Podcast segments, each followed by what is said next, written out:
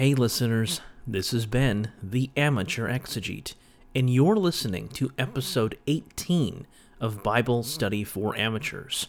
Today's episode is An Amateur's Toolbox Fortress Commentary on the Bible.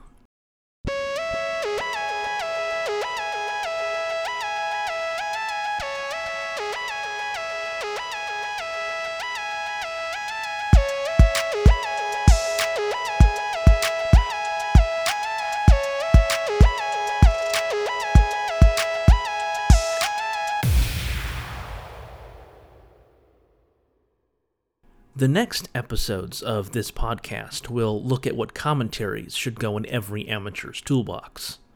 The first is a two volume set from Fortress Press the Fortress Commentary on the Bible. Published by Fortress Press in Minneapolis, Minnesota, these volumes are unique and useful. Let's jump in. The first of the two is a commentary on the Old Testament and Apocrypha, edited by Gale Yee, Hugh Page Jr., and Matthew Coomber. The layout of this commentary is fairly simple to follow. To begin with, there are a trio of essays. Reading the Old Testament in Ancient and Contemporary Contexts by Matthew Coomber, The People of God and the Peoples of the Earth by Hugh Page Jr., and Reading the Christian Old Testament in the Contemporary World by Daniel Smith Christopher. Following this are book by book commentaries based upon the order found in the Christian canon.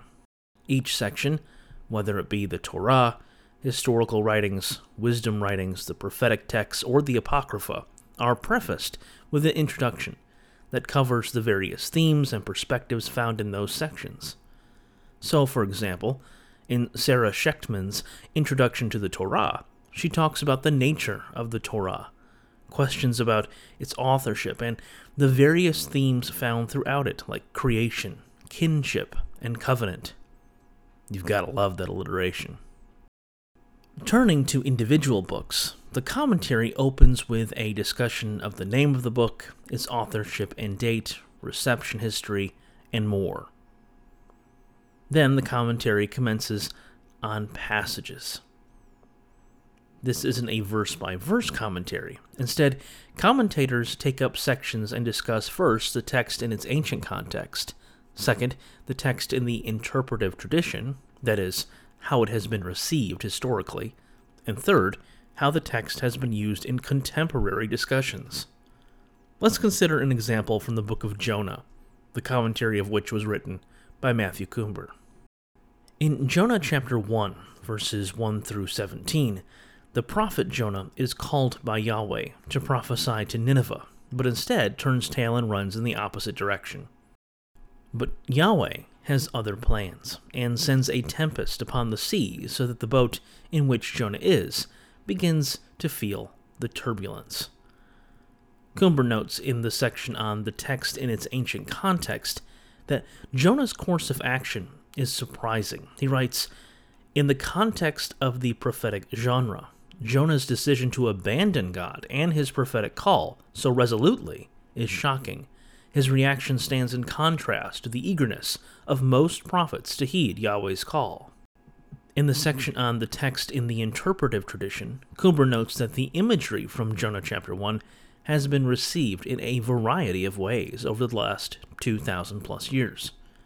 For example, in the Midrash, there is an interpretation by Rabbi Ishmael, a teacher of the first century CE, that notes how Jonah represents the idea that Israel's welfare is more important than God's prerogatives.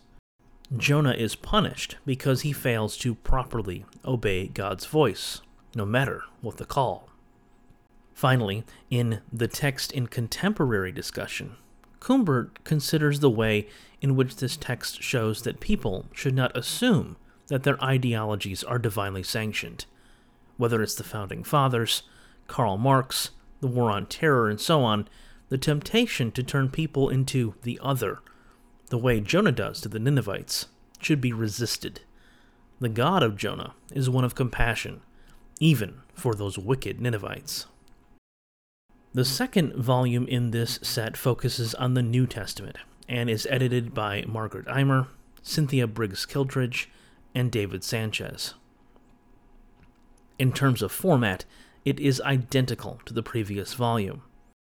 Introductory essays include Kwok Pui Lan on reading the Christian New Testament in the contemporary world, Lawrence Wills on negotiating the Jewish heritage of early Christianity, Margaret Aymer on rootlessness and community in contexts of diaspora, and David Sanchez on the apocalyptic legacy of early Christianity.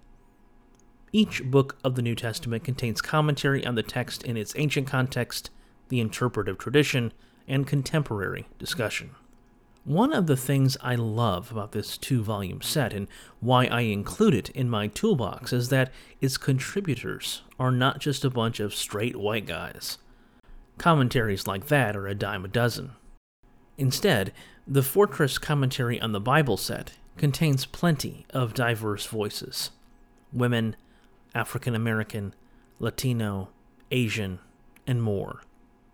Hearing from scholars who represent minorities benefits everyone, and I know it has benefited me. So, listener, be sure to include this set in your amateur toolbox. I don't think you'll regret it. That's all the time we've got this week. See you next time. And remember, in the words of Richard Elliott Friedman, one does not need to deny what is troubling about the Bible in order to pay respect to what is heartening. Thanks for listening.